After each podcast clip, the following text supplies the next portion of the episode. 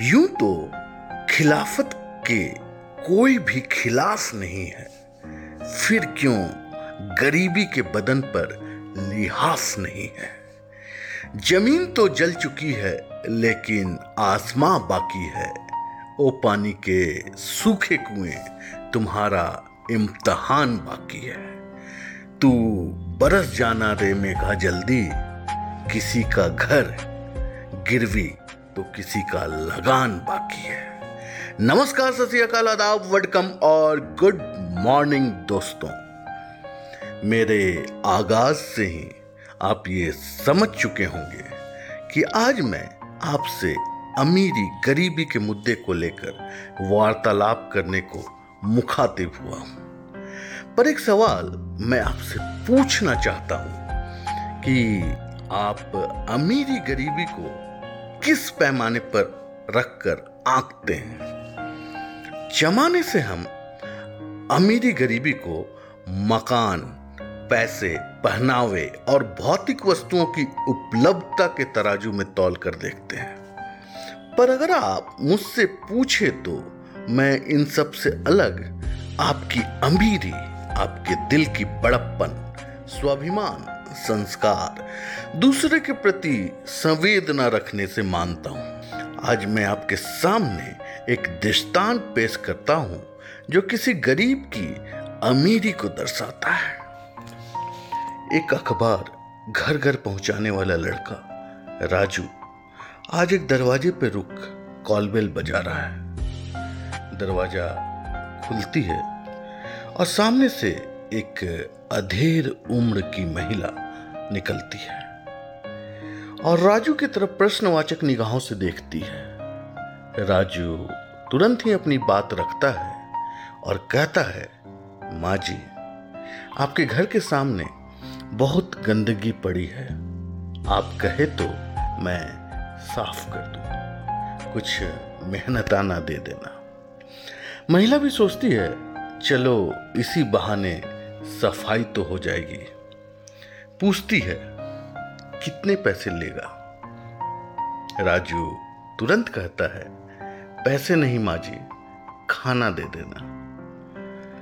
महिला ये सोचती हुई सहमति में सिर हिला देती है कि शायद भूखा है। सफ़ाई भी हो जाएगी और इस भूखे को खाना खिला पुण्य की प्राप्ति भी होगी। महिला फिर राजू से मुखातिब हो कहती है रुक, मैं तेरे लिए खाना ला देती हूँ। खाना खाकर काम कर लेना। राजू तुरंत कहता है, नहीं माँ जी, पहले काम कर लेता हूँ, फिर खाना ले लूँगा। महिला अंदर चली जाती है। राजू सफ़ाई के कार्य में लग जाता है। अपने घर के ज़रूरी कार्यों को निपटा महिला जब बाहर निकलती है तो साफ़ सुथरा घर के आगे का प्रांगण देख खुश हो जाती है और जल्द अंदर जा खाने को अच्छी तरह तस्तरी में सजाकर राजू के सामने रख देती है। राजू जल्दी से अपने पैंट के पॉकेट से एक पॉलीथीन निकाल खाना उसमें डालने लगता है। महिला तुरंत उसे रोकते हुए कहती है, बेटा, यही खा ले, और ज़रूरत पड़ेगी तो तुम्हें मैं और दूँगी। राजू बहुत ही विनम्र भाव से बोलता है, माँ जी, मेरी माँ सरकारी अस्पताल में भर्ती है। डॉक्टर कहते हैं कि वो दवा भी मुफ़्त में दे देंगे, पर दवा खाने से पहले मेरी माँ को खाने खाने की आवश्यकता है। मेरे पास पैसे नहीं है, इसलिए मैं ये काम कर आपसे खाना ले उन्हें खिलाऊँगा। ये बातें सुन महिला का दिल पसीज जाता है। और वो अपने हाथों से राजू को खाना खिलाती है और उसकी माँ के लिए खाना ले राजू के साथ अस्पताल पहुँचती है। और राजू के माँ की हाथ अपने हाथ में ले कहती है, माँ जी, आप धन्य हैं।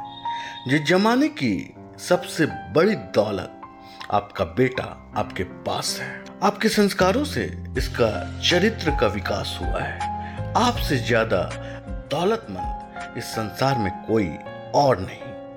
आप चिंता नहीं करें। आपका इलाज और देखभाल करने की जिम्मेवारी अब मेरी है। दोनों महिलाओं की आँखों में आँसू आ जाते हैं और राजू उस महिला को भगवान के रूप में एक टक देखते हुए निहारता रहता है। कहानी का पटाक्षेप हो जाता है।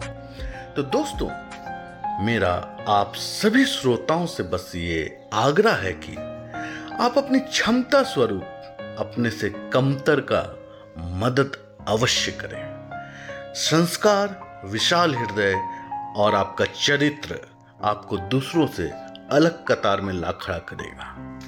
और एक आंतरिक खुशी आप हमेशा पाएँगे। फिर मिलते हैं किसी और कहानी, घटना, गज़ल, शायरी के साथ। तब तक के लिए अपना ख्याल रखें। फिर मिलेंगे। खुदा हाफिज। बाय